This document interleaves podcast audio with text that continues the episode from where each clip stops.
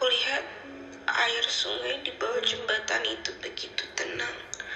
Meskipun pikiranku sekarang tak karuan, cahaya matahari juga bersinar seperti biasanya, sangat cantik.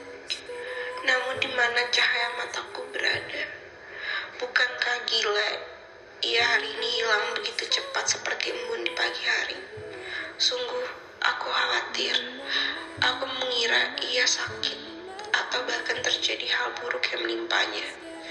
Namun temanku berusaha menenangkanku.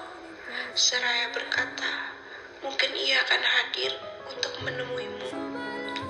Aku akui itu menenangkan hatiku sejenak. Namun sebenarnya aku tahu itu tidak. Matahari sudah pergi ke belahan bumi lainnya. Bulan pun sudah hadir. Namun kabarnya tak kunjung datang juga. Lama sebelum matahari kembali, ia mengirimkan pesan. Ku ingat betul, pagi itu kamarku begitu dingin. Dan kepalaku sangat berat dikarenakan ku menangis tak ada hentinya. Karena khawatir kepada cahaya mataku.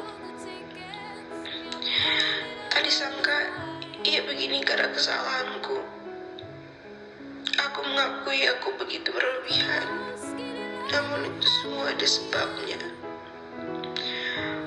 Mungkin ia tak mengerti, tapi aku akui aku sangat salah.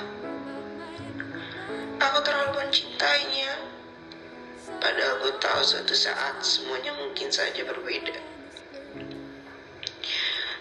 Ternyata, meskipun rasa sayangku begitu besar,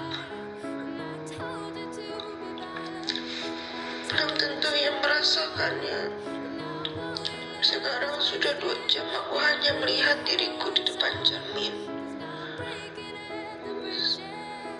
Sambil berkata, apakah aku pantas untuk dicintai?